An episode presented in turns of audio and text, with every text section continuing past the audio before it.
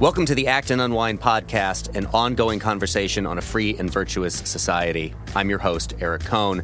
Thank you for listening. Since we're still a relatively new podcast, I want to ask that if you're listening to us on our website, that you navigate to the show notes for this episode and find the link where you can subscribe directly to Acton Unwind at Apple Podcasts, Google Podcasts, Spotify, or anywhere else you listen to find podcasts.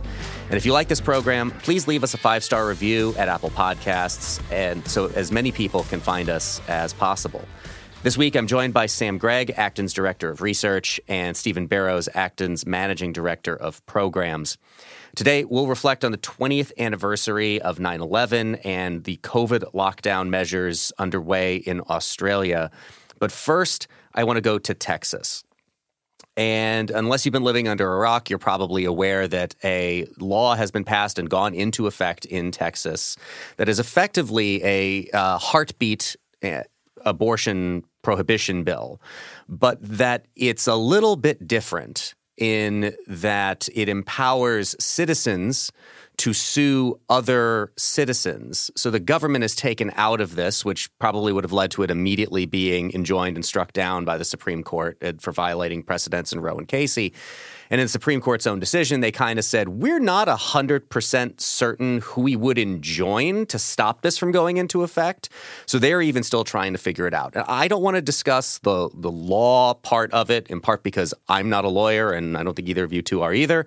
And I don't really want to get into the politics of it, but I want to get into something that did catch my attention, which was Lyft, the ride-sharing service, sent an email out to assumedly all of its users, because I got it. I'm a Lyft user, but I'm here in Michigan, not in Texas, that says a new Texas law, SB 8, threatens to punish drivers for getting people to where they need to go, specifically women exercising their right to choose and to access the health care they need. We want to be clear, drivers are never responsible for monitoring where their riders go or why. Imagine being a driver and not knowing if you're breaking the law by giving someone a ride. Similarly, riders have to justify or even share where they are going and why. Never have to justify and share where they're going or why. Imagine being a pregnant woman trying to get to a healthcare appointment and not knowing if your driver will cancel on you for fear of breaking the law. Both are completely unacceptable. This law is incompatible with people's basic rights to privacy, our community guidelines, the spirit of rideshare, and our values as a company. We are taking actions on two fronts. So these are the two things Lyft says that it's doing. Lyft has created a driver legal defense fund to cover 100% of legal fees for drivers sued under SB 8 while driving on their platform. Riders and drivers, nothing about how you drive, ride, or interact with each other should change. And then two, Texas SB 8 is an attack on women's rights to choose. Lyft is donating $1 million to Planned Parenthood to help ensure that transportation is never a barrier to healthcare access. Now, I can understand their position on the first one, that given the unique nature of this law, that they want to protect their drivers in situations where they might get sued. I can understand that first part. But the second part to me strikes me as different. And Sam, I want to go to you. It does strike me as a kind of, some would call it woke capitalism. Clearly there's political ideology here aligning with the left, but that part of it seems to me completely out of Lyft's scope of business and similar to a lot of other corporate actions supporting political causes when it's not obviously necessary that they need to do anything like that. Well, thanks, Eric. Yes, this case and the behavior of Lyft does, I think, exhibit this broader trend that we see going on in corporate America. Some call it CSR, corporate social responsibility. Some people call it ESG, environmental, et cetera, et cetera. And it also goes under the name of woke capitalism. And This is hardly unique to Lyft. I think it's fair to say that if you look at corporate America, when it comes to these sorts of issues, corporate America has headed in a leftward direction. Remember, for example, the New York Times ad in which all those CEOs of leading companies took out an ad saying that, basically saying that access to abortion is necessary for business. More or less, abortion is good for business, is more or less what this New York Times ad said. So one can, I think, talk seriously about some of the genuine dilemmas that a law like this presents Lyft and its drivers. in the case of this particular piece of legislation in Texas, which, as you say, is a little different because it's really not about the government taking action. It's about private citizens taking private action in this regard. But corporate America does itself no favors with at least half the country when it basically says that we are going to line up on the most controversial issue in the United States today, in which there is very little, let's call it common ground, in which there's very little really room for compromise, I would suggest, because of the way in which this particular issue has been framed and the way it's developed over the years. So Lyft also has to think now that, okay, there's lots of people, including myself, that will now, if they're faced with a choice between Lyft and Uber, will probably go with Uber now, because if all things being equal is on this particular issue, when it comes to the way that these companies are behaving about this issue. I don't know what Uber's position is, but I know what Lyft's position is. I believe Uber has echoed what Lyft has said they're going to do. Okay. Well, you see, this is the thing. There'll be a lot of people that will say, okay, well, I guess I'm just going to use taxis, or I'm going to find some other means of doing this. And this is the calculation, I think, that a lot of businesses are having to make. They're having to make the calculation that if they line up on one political side, then they're willing to alienate everyone who's on the other side. We've seen companies do this with regard to the Second Amendment and gun rights. We've seen companies do this with regard to the way that particular businesses, the way that particular sports talk about China and what's going on in China. But I also think it reflects the fact that it's a major distraction from what the purpose of business is and what business's proper contribution to the common good is. The purpose of business is not political activism. The purpose of business is not to basically try and rewrite the social contract. The purpose of business and the way that it contributes to the common good is to provide goods and services at prices that are valued by consumers and thereby return a profit for its owners, be they private owners or publicly, or if it's a publicly listed company, lots and lots of owners. And in the process, as a side effect of doing that, provide capital for the rest of society, provide jobs to lots of people. So I guess when it comes to these sorts of issues, my worry is that the more and more companies go down this particular path, the more they're going to find themselves distracted from what is their way of contributing to the common good. If the executives of Lyft or the executives of Uber want to contribute money to Planned Parenthood or any other such organization, they're perfectly free to do so with their own money on their own time. It seems to me deeply distracting from what the market is about and what business is about for them to embrace this type of reasoning, this type of political activism.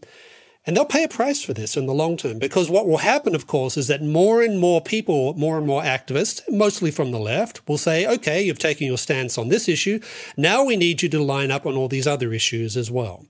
So this is very treacherous water for business to get itself into. But, I have to say that generally speaking, corporate America doesn't have a particularly good record when it comes to thinking and strategizing their way through these dilemmas.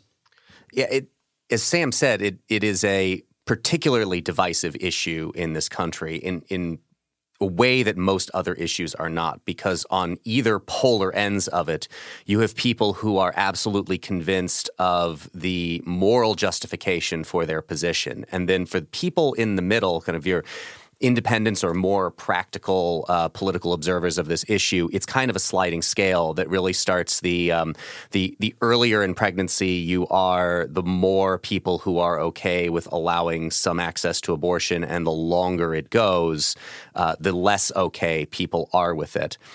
So I think Sam is right that, yes, it is divisive, and there certainly is a portion of the country who are, as Sam pointed out, users of Lyft's product.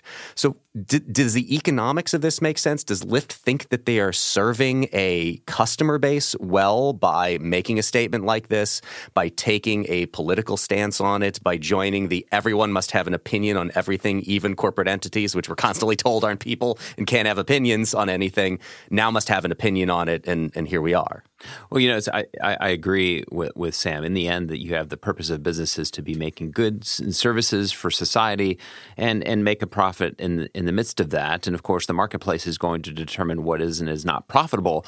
I think that many of these companies are ultimately making an implicit judgment, probably even doing some calculus on what kinds of things they can speak out to, which we would ordinarily consider, you know, social issues or political issues. And they made a calculus that out in the marketplace, there is a certain subset of people who are going to care, and it's going to shift their preferences one way or another to either, purchasing those goods and services of the company or avoiding them. And in the end, this, I think, reflects that the choices that companies are making are downstream from culture, and culture helps shape the consumer's demand for goods and services. And so it's not surprising that you see more and more companies, checking the pulse of the culture and deciding that, we think that more people care if we come down on this side of the issue than on the other side of the issue, and they'll make a judgment accordingly. So in one sense, it's an extension of their own marketing campaign, right? There are enough individuals out there who this would resonate with, right? Would say, oh, great, they're giving to Planned Parenthood, and, good for Lyft. And maybe there's a whole nother subset of folks that would really bother, and they're going to make the choice to switch to some other kind of transportation services. But I think the company itself has made the calculus that those individuals are not going to outweigh those who are going to favor this kind of a statement. And so they're responding to demand in the marketplace, I think, in some sense. To bang on for a moment about one of my hobby horses in all of this, as you said, it's downstream from culture, but I think these kinds of situations are also downstream from the fact that our government and our political system, in particular Congress, is not working properly. Mm. Congress is the place in which these political battles are supposed to be fought out. And what is unique about what Texas did is that, unlike a lot of the judge-made law that we seem to have from basically starting with Roe v. Wade and continuing on since then, is that you have a law, something that has been passed by a legislature and signed into law by a governor. So you do have some functioning political element there, but largely because of the way that we have dealt with abortion in this country, it has been outside of the hands of the political actors through which the people express their political preferences. And as a result, you get this, and you see this in plenty of other areas as well, where politics, because it is not being taken care of in either state legislatures or in Congress, is infecting every other part of society. And we fight these things out in the marketplace. We fight them out with corporations having to take stances on every possible issue under the sun. And if I can't help but think, and even if you go back, Ruth Bader Ginsburg expressed the same concern about Roe as a decision, that it took what was, the American people working out something very difficult through the proper processes, and it cut it short and produced a whole lot of political consternation over the 50-some years that have happened since then. So, Sam, if Steve is right and they are serving some market segment, in a way, you're talking about it being a distraction from what they're doing, and I think Steve may seem to be suggesting here that it actually fits into their business model. I mean, Lyft has to think that this is good for them, at least politically, if not in a business sense? Do you think they're just wrong about it? Well, I have a couple of things. First of all, there's been very little empirical research done on how, let's call them woke policies, affect the bottom line. The only research I've seen on this particular subject suggests that it's more or less a wash, that for every person you attract because you're taking a woke stance on whatever the issue happens to be, you alienate someone else. And that when it comes to consumers making choices in the marketplace, yes, there's a significant number of people who want their political preferences to play into that. But there's lots and lots and lots of other factors that go into my choice to choose Uber over Lyft or a taxi over any of these particular types of companies. So the little research that's been done on this, I'd stress, has said that it doesn't really seem to show up in the bottom line. Now, if that's the case, then it seems to me that this is reflecting the political preferences of a lot of people in corporate America today. I laugh when I hear people talk about corporate America as this bastion of conservatism or pro-market sentiment, because it's simply not true. A lot of them are basically cronies in some way or another. And then we have to also consider that a lot of people who are in the corporate America world, they've gone to exactly the same colleges and universities as everyone else. They read the same lefty stuff in their newspapers every day. So why should we assume that somehow they're going to be more socially conservative, or even, for that matter, pro-market in that regard? And as for the political calculation, I think there's something to be said for that, because maybe it's the case that when it comes to things like, okay, how do we get that government contract? Well, in states like California and New York, it really helps if we can say to whoever the congressman or state senator or state legislature is, hey, look at us, we're really woke. Our competitors aren't. That's another reason why you should give us this particular contract and not other people. So the market calculation, I think, is something that clearly plays a role here. What we're not clear about is whether and to what, if to any extent at all, it really shifts the needle when it comes to profits. But I also think it sort of plays back into this idea that many of these issues are downstream from culture. So some business guy who went to college in the early 2000s and started to encounter a lot of this type of thinking, this monolithic left-wing thinking that is often promoted in the name of diversity in so many colleges and universities. They're reflecting, in many cases, what they believe, what they think about the world. And that, to my mind, simply underlines the strength of the case. For if you're going to persuade people, like I would like people to be pro-life, and if you're going to persuade them to do that, then you need to be in the business of persuading them culturally, intellectually, philosophically. Because I think the pro-choice position is frankly, to my mind, so intellectually incoherent. But that's often the case, frankly, because many people have never heard the other side expressed to them in a rational, coherent way. I want to jump on something that Sam had just pointed out about the scarcity of empirical research on the matter. I think it would be fascinating to expand that, empirical research beyond what the impacts are on profit to see whether or not there's a correlation between market concentration and the tendency to take a position on some of these more controversial issues in a woke fashion. See, my suspicion is that a number of these companies feel like they have already captured a market segment or could continue to improve their profits if they go ahead and pursue these woke ideas and market them out as taking the position that a number of individuals would favor. Whereas if you have a highly diverse, a large dispersion of firms providing services, I think there's less of an inclination to be able to jump out and make a statement in this regard. So I think that would be an interesting hypothesis to determine whether or not there's a relationship here. Because unfortunately, I agree. If you don't have choice, right? If you don't have choice, right. Or if I your agree choices with that, are restricted. And the one thing I would add is that it's noticeable when companies have their feet held to the fire.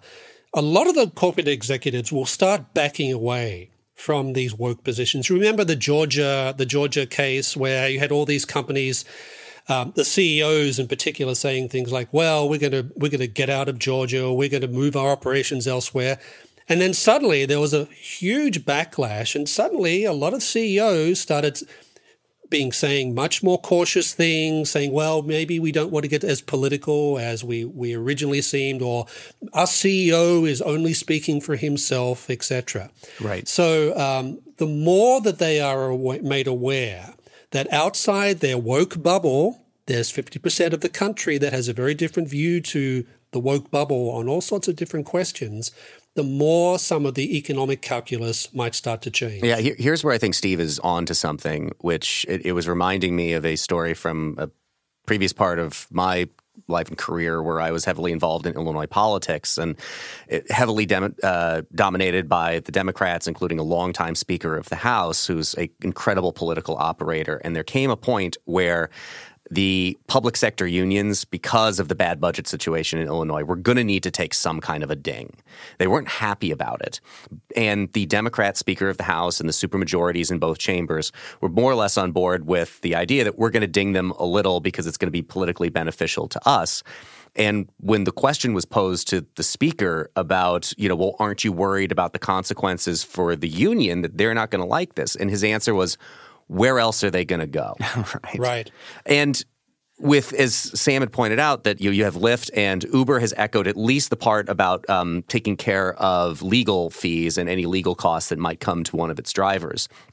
And then Sam mentioned, well, perhaps the alternative of just taking taxis, which, you know, there aren't a whole lot of them in depending, you know, here, we're here in Grand Rapids, and I had to go to the airport last week very early in the morning. It wasn't even a sure shot that I would get a Lyft or an Uber, scheduled a car service. There really is no really abundant taxi service in this city. And the whole reason why Lyft and Uber became a thing in the first place is because of how disenchanted people in major metropolitan areas were with the taxi companies, especially places like New York, where, to go to Sam's point about cronyism, the medallion system has been one of the most crony systems, the way that people own these medallions that are granted by the state, don't actually operate the cars, but lease them out to people to make income. I don't have a problem with passive income, but I have a problem with passive income when it's just enabled by the state in that way.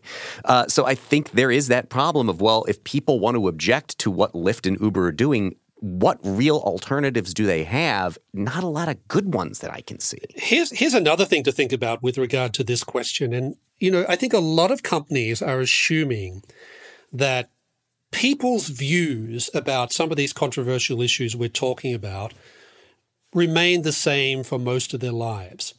But I mean, I think that can also be a significant miscalculation, because we do know that people's views do change when they get married, when they get a job, when they start paying taxes, when they have children, when suddenly they discover that woke niceties don't really provide you with a coherent explanation of the meaning of the universe and where life is going.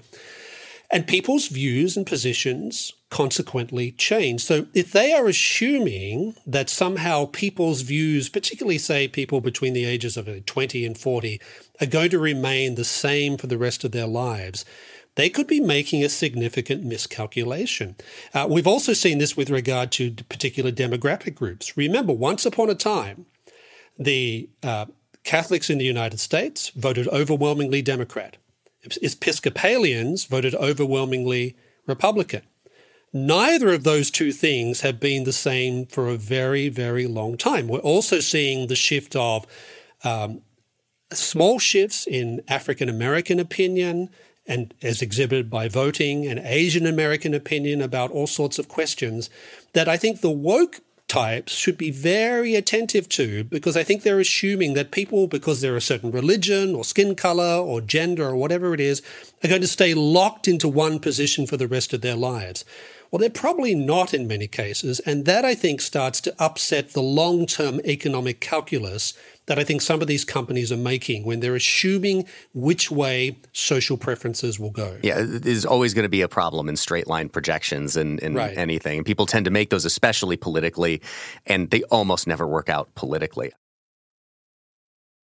I want to go from down south in Texas, where we have been, to down under to discuss what is going on in Australia right now. So from an American perspective, looking at the kinds of lockdowns that Australia has been imposing on people, with a very limited number of COVID cases, the kind that are certainly not prompting anything like that here in the United States, or even in most of the rest of the world. And there's similar policies to Australia and New Zealand happening as well.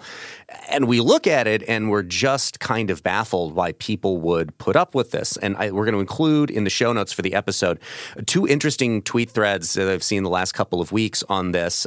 One from the political commentator Gray Connolly, and another from ABC broadcaster, not that ABC, the Australian Broadcasting Corporation, Josh Szeps, trying to explain basically where Australians are looking at this from and why the kinds of things as Americans that we would just seemingly never tolerate. The idea that there's an app that you can download, even if it's some kind of voluntary program where they, you know, you have they would call on you and you have 15 minutes to send back a picture showing where you are, that you're in compliance with the lockdown. Now, look, again, this is an alternative, and Szeps makes this point in response to an interesting piece entitled "Australia Traded Away Too Much Liberty" from Conor Friedersdorf at The Atlantic. Say it's not mandatory, and it is a way to basically avoid the kind of mandatory in-house lockdowns. But I think it's impossible for us to not look at this and just think creepy Orwellian. And even if the scope is limited right now, what else could it be utilized for somewhere down the road? You know, you innocently implement these things. You know, they in the Terminator movies, they built Skynet with the idea that it would manage all this stuff for us. And the next thing you know, it's declaring war on us. So you don't know, again, straight line projection, Sam. You don't know where this is going to go. So Sam, I'm going to turn it to you first. What is going on in Australia, and why is this level of deprivation of liberty seemingly tolerated there to the extent that it is, or certainly beyond the point that I think in America we would tolerate it? Okay, well, as an Australian-born person, I have some insights into this, and let me say a couple of things. First of all, Australians have this reputation for being highly individualistic, devil-may-care types who thumb their nose at the law and who have this sort of what we call a larrikin approach to life. Crocodile Dundee did a lot of that for us. It is so removed from reality. Australians are actually quite obedient when it comes to the law. So that's, and there's a couple of reasons for that. Well, one is you have to think about the founding of the country. So the country was not founded in revolution like the United States was. The country was founded as a penal colony in 1788. So who are the people that are there right from the very beginning? There's two groups right from the beginning: convicts who do what they're told, otherwise they get whipped or worse, and soldiers who also do what they're told, otherwise, and if they don't, they also get whipped or worse. So there is this long history of deference to authority in Australia, which I think is very different from the United States. Now, I'm not saying Australians are sort of implicitly authoritarian or anything like that, but it's a very different way of thinking about authority. A second thing I think is it's important to remember there's no Bill of Rights in Australia. Australia is one of the very few countries in the world that doesn't have a Bill of Rights. And there's a lot of opposition to having a Bill of Rights as well, because these things, particularly in the sort of more post-1950s, 1960s way, have been vehicles in many jurisdictions, Canada being perhaps the most notorious example, of where Bills of Rights have been the basis on which activist courts have proceeded to basically ramrod all sorts of things over the will of the majority of the population and even the legislature. So that's a very different way of thinking about a Bills of Rights in the way that compared to how America thinks about its Bills of Rights. These are seen as, in America, as protections of basic liberties. In Australia, notions of Bills of Rights are opposed by a lot of people, and I opposed them when I was living there because they basically, people looked around the world and said, okay, these are being used as a way to ramrod all sorts of ideas that most people would not accept and legislatures are not willing to put into place either. So that's another factor. Thirdly, both Australia and New Zealand are, of course, islands. Big islands, but they are islands. So governments made the calculation right at the beginning, both the federal government and the state governments made the calculation that isolation and quarantining from the rest of the world, the effects of coronavirus, was a real possibility in a way that it wasn't for European countries or the United States or Latin America or Africa. And to a certain extent, that seemed to have paid off. But what it means, of course, is that politicians committed themselves, on both sides, by the way, committed themselves to the notion that we can beat COVID. We can have a COVID-free world. We can prevent this from coming into the country. So on the basis of that calculation, they asked the population to make these enormous sacrifices in terms of lockdowns, of compromises of civil liberties that Americans would never put up with in the long term. But now the politicians find themselves trapped, right? Because they're seeing that you can't actually stop corona from entering a country, even if it is a big island like Australia, which means that at some point you're going to have to accept that even with vaccinations, which are starting to take off there in a very big way, even with vaccinations, you're going to have to live at some level with COVID, which means you're going to have to accept that some people are going to die, right? Or more, you're going to have more levels of infection. And of course, what this means is that electorates are going to turn around to governments and say, hang on, you've told us for the past 20 months that we could avoid all this, that we wouldn't have deaths, we wouldn't have massive rates of infection, and that's the bargain that you gave us. But now you're going to tell us that that was basically all for nothing? So this is the political trap that the political class on both sides find themselves locked into now. So it's only now that some state premiers, who are basically the equivalent of governors in Australia, are saying, well, I guess we're going to have to live with COVID. But there are other state premiers, like the Premier of Western Australia, who's saying, we will have zero COVID even if I have to lock this state off from the rest of the country forever. Yeah. So these are the sorts of very strange contemporary political dynamics, but also long-standing traditions, I think, that help to explain a lot of why COVID has been approached in the way that it has in Australia. I'm glad Sam pointed out in the history of Australia, its founding as a penal colony. As a quick aside, it reminds me of my favorite story about Prince Philip, who passed away back in April, that he and the Queen on traveling to Australia. They made this big production of no special treatment or anything. So we're,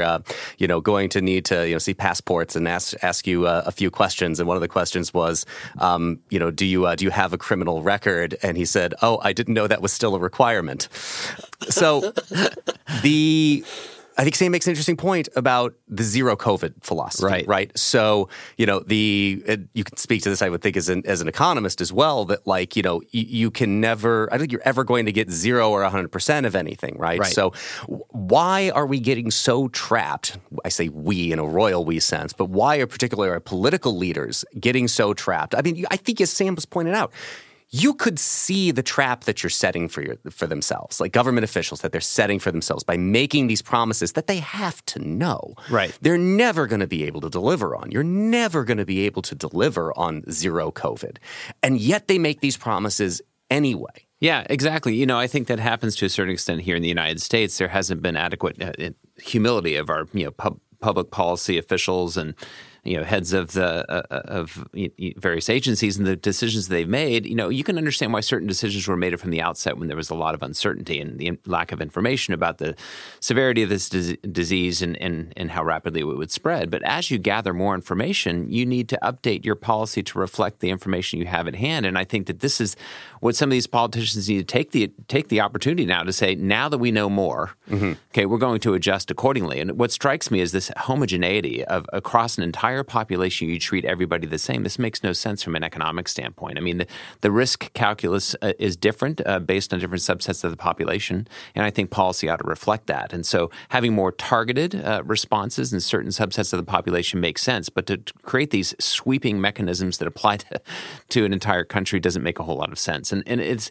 is striking to me how individuals would be willing to give up some of their freedoms and not thinking through that risk calculus accordingly. So. Well, and in that sense, at least, as Sam was pointing out, in a way, they were being lied to by government officials. If part of the trade-off in Australia, as Sam was saying, that they think we can get to zero COVID, that we're going to be without it forever, rather than being what always seemed to me at the outset of this to be the inevitable place where we get to, which is, it's unlike the dumb conversation we were having at the beginning there, where it's just like the flu. It wasn't just like the flu, but we would want to get it to where we think of it endemically, like the flu, that it's something that happens, there's cycles of it, we will continue to advance vaccine technology and ways to treat it over time.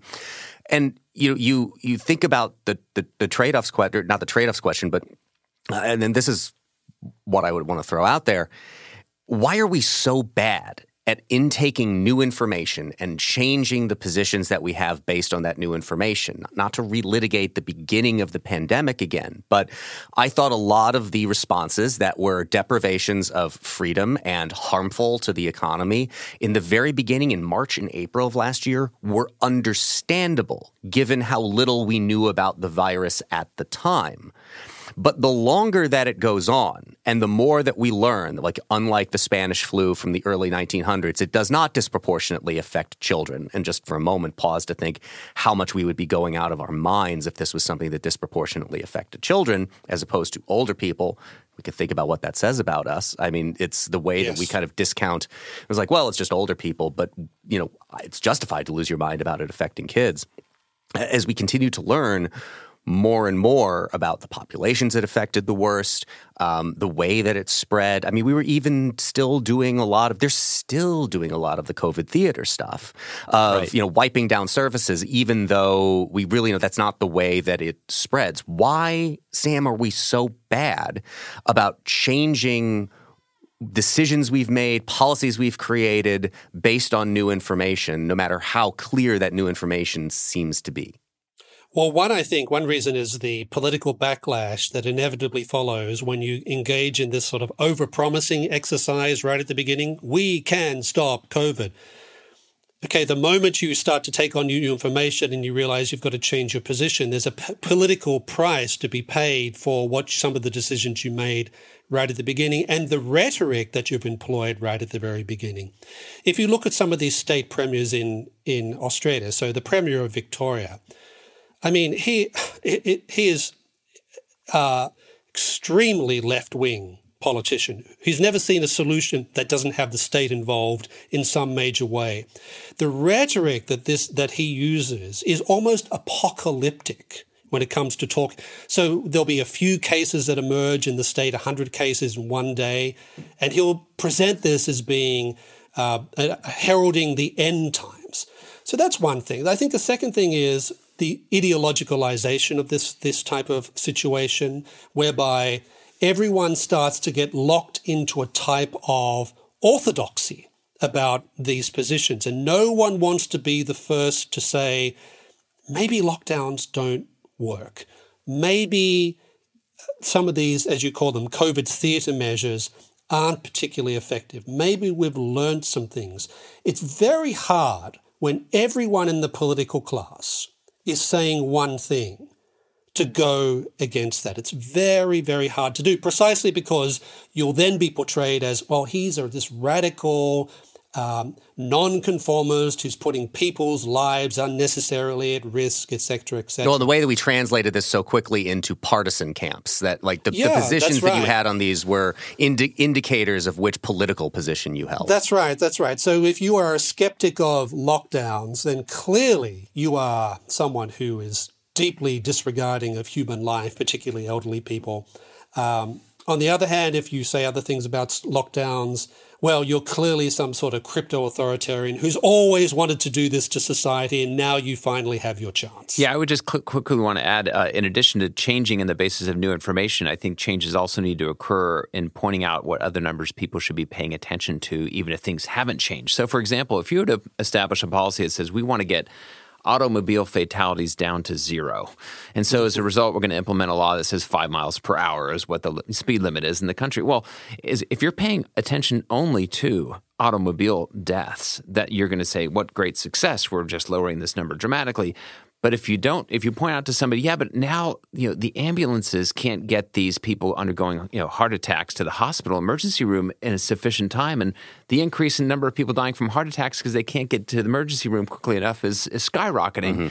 Then, of course, the rational thing to do is say, oh, yeah, we didn't look at that side of the ledger. We should probably rethink this policy because we aren't paying attention to the deaths we are creating unwittingly. And, of course, you know, COVID is a serious disease. We don't want to, you know, diminish that. But at the same time, we have to be careful that we don't ignore the other side of the ledger. And too often I think politicians don't pay attention to the other side of the ledger. And this to me Steve is really pointing to trade-offs, right? Yes, exactly. This is part of what it's about. And so think about the lockdowns and think about, for example, the number of people who couldn't get their regular checkups for anything ranging from breast cancer testing, all these sorts of things. And suddenly they're going to discover that because they missed that test, because they were not allowed to go to hospitals or see their doctor in person or get that checkup, suddenly they're facing potentially life-threatening diseases that they may not have had to face if things hadn't been locked down and treated the way that they were. I mean, I think that's part of it. You know, politicians don't like thinking about trade-offs because that makes things complicated. Well, right. And I think that this is also why, to me, the overwhelming story of the way we've dealt with coronavirus has been a story of political failure, because it's expected to me that the CDC has one mission, and that would be zero COVID. I mean, I think they would need to recognize that you're never going to get to that. But like the Centers for Disease Control and Prevention is literally their name. It's the job of politicians to say, okay, that singular focus that you were just talking about, Steve, okay, that's one part of it, but we have other things to consider as well. And they're the ones we empower to make decisions on balancing all of these things. Right. And I think we saw just in, you know, another endemic situation, an endemic failure of our political culture to be able to handle that. Now, in the time left, on Saturday will be the 20th anniversary of the terrorist attacks on September 11th. And we recently had our intern class here at Acton, and one of them had they were working on ways that we respond to crises, and 9/11 was one that they were talking about. And one of them asked me a question about, you know, how to the extent to which it's still with us. And I'm like, in a way, I think it's kind of gone. Like, it's just faded in cultural memory. It doesn't dominate our politics anymore. We were clearly tired with the war in Afghanistan, which is the longest extension of our response to 9/11. And I heard a comment from, I can't remember who it's from, that said, like, more or less in rebuttal to what I'd been thinking, that it kind of stays with us like a scar, right? You know, it's there, and it informs our reactions to things, even if it doesn't dominate our memory. Steve, 20 years after 9/11, what thoughts do you have 20 years later about what happened that day and what's transpired since? So I guess I look at this within the context of my background as a retired Air Force officer. And, at the time it was traumatic for everybody when we saw what happened. And I think the first thing that came to mind at the time was, there is evil in the world, and there are people who do not like freedom. They do not like what this country stands for. And as a result, we need to be ever vigilant to be aware of that and not be naive into thinking that evil isn't out there. So, updating now to 20 years, I think one of the things that comes to my mind is, well, what is it that we aren't thinking about today where our enemies would really want to do damage to us? And so, predominantly in my mind comes, cybersecurity risk. We've become so dependent upon the cyber world, and there is a real threat out there. And although it wouldn't be as perhaps concentrated and dramatic as what we saw at the attacks in 9/11, you could do significant damage to both human life and freedom through cyber attacks. So those are the kinds of things that stick in my mind. We need to be ever vigilant because there is evil in the world and there are people who do want to do us harm. Sam? I have two thoughts. One is that 9/11, I remember distinctly thinking at this at the time, really signaled, I think in many respects, the end of that post-Cold War euphoria, that somehow this was it. Things were settled. Right. We were sort of at the end of history, to quote Francis Fukuyama's famous book, The End of History and the Last Man. Economic globalization is proceeding. Inevitably, this is going to make the rest of the world more like us. Well, on 9/11, we discovered that there's a significant chunk of the world that, to varying degrees, does not want to be like us. In fact, they look at us, the West generally speaking, and they see a lot of things they don't like. So that's the first thing. And I'm not sure we've ever really confronted that reality. The second thing is that there is, of course, a religious dimension to 9/11. This was most underlined for me. I remember, I think it was during the last years of the second Obama administration. And they had this very big conference about terrorism and how to deal with terrorism and the causes of terrorism. But there was one subject that was basically ruled out as a topic that may not be discussed at this particular gathering, and that subject was religion. Mm. that you couldn't talk about the religious dimension of this. And this is interesting because it's undeniable that there was and is a religious dimension to what happened on 9/11 and the movements that gave rise to that. But particularly in the West, particularly among a lot of politicians, both on the left and on the right, there's a reluctance to talk about this. And I think it's because there's a deep reluctance to think that religion actually influences the way that people think and act. That we're not, in fact, homo economicos. So, for example, it came to light within a few years. So people started looking at things like, okay, what are the backgrounds of terrorists? The people who blow up planes, who go around killing people, etc., who blow up subways, who massacre 200 people in the streets of Paris.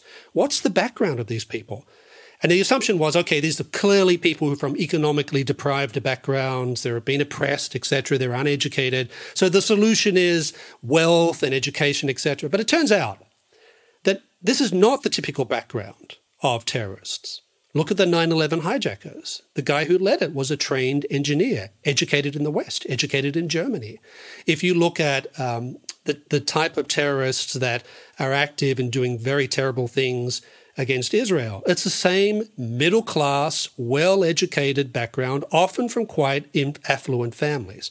So what this tells us is that economics is a solution. Good economics is a solution for lots and lots of things. But good economics is not going to resolve some very basic pathologies of faith and reason of the type that Benedict XVI talked about in his 2006 Regensburg Address. And remember that address was partly about certain streams of Islamic thought, but that address was actually much more about us. It was about the West and the pathologies of faith and reason that characterize the West, and our inability to think about religion seriously and its relationship to reason. And that, to my mind, is something that religious leaders should be talking about, but for the most part, don't. It shouldn't be hard for us to wrap our minds around the point Sam was making about the backgrounds, because if you go back and you look at the 1960s and a lot of the radicals, the ones at the convention in 68 that were having the conflict with the police in the streets of Chicago, largely, they're not the poor and downtrodden. They are from bourgeois families. You can read your Schumpeter and find that, as the children of the entrepreneurs and the well-off reject the system that made their parents wealthy. So it shouldn't be hard for us to wrap our mind around, and yet here we are, Sam needing to make that point about our misconception of it. Yeah, and as I reflect on it, I was a sophomore in college when it happened, and it just seemed like I thought of it less in the sense that Sam pointed out, that's like the end of that post-Cold War euphoria, because that was like, I was like a fish in water. I didn't know I was wet. That was just what I'd grown up in. I didn't really have the perspective of the Cold War that existed before the Berlin Wall fell and the end of the Soviet Union. But it was clear to me that it was going to change a lot of things. And I guess I'm surprised by a number of things. I think there was the feeling when it happened that this is going to be maybe not to this extent. 3,000 people dead, the World Trade Center's toppled in New York City, a plane flew into the Pentagon, Flight 93 in Pennsylvania. To lesser extents, the kind of thing we're going to live with for a while, right? I've always been kind of amazed that the kind of shopping mall bombings that happened in places like Israel never did happen here. And you can point to, as we're having this conversation now about Afghanistan and exiting from Afghanistan, sorting out the correlation causation problems in all of this, right? So is our engagement in Afghanistan one of the reasons why we didn't have another similar 9/11 style attack? Or is it because executing that kind of thing is incredibly difficult? And if you go through the lead up and the day-by-day history prior to that day and the hour-by-hour breakdown, the minute-by-minute breakdown of that day, they got incredibly lucky. And they just haven't gotten lucky since, because I think we'd all agree that if they could attack us again like that, they probably would want to. So I think I'm kind of amazed that we it hasn't happened and hasn't been more prevalent. But to Steve's point, I have to agree with him too that it's I worry about our problem of always fighting the last war, right? The way that we have precautions with Transportation Security Administration are really trying to prevent the same kind of thing that happened on 9/11 from happening again. Whereas previously, when planes were hijacked before 9/11, anybody who's seen the Chuck Norris movie Delta Force, you go and you sit on a runway somewhere and expect to be ransomed. And that changed everything. And we're not thinking prospectively about what the next thing to befall us could look like. And I worry about that. But I do want to close with something Steve pointed to in the very beginning there, which has always stuck out to me. It was a great quote from President George W. Bush when he was interviewed about what his experience on the day of was like. That's always stuck with me, in that the lesson of 9/11 is that evil is real. And so is courage. And we have coming out tomorrow on our episode of Acton Line on Wednesday, September 8th, we have an interview with a gentleman named Niels Jorgensen, who is the host of a new podcast series called 20 for 20 from Iron Light Labs that is 20 incredible stories of heroism to celebrate the 20th anniversary of 9/11, including an amazing one we talked about of this guy who was a bond trader on one of the floors above where one of the planes hit, that they knew as the Rev, who would read his Bible at his desk. And, you know, the culture of Wall Street, he was subject to a lot of ridicule. And as they realize we're going to die, if the plane hit below us, there's no way they can evacuate us, he stood on his desk and said, I'm going to meet Jesus today, who wants to come with me. And a lot of them, there are stories of phone calls back to their spouses about how they were praying with him. So there are incredible stories about the heroism of 9/11. I encourage you to check out our Acton Line episode tomorrow, as well as the 20 for 20 podcast series. We'll include links to that in the show notes. Let's call it a wrap there. Thank you for listening to Acton Unwind. If you're listening to this podcast on our website, please look in the show notes for a link where you can subscribe directly to Acton Unwind, or just search Acton Unwind on your favorite podcast app. Again, this podcast is still relatively new, so do us a favor, rate and review us on Apple Podcasts, 5-star reviews only, so that more people can find us. For the Acton Institute, this is Eric Kohn. We'll see you next week.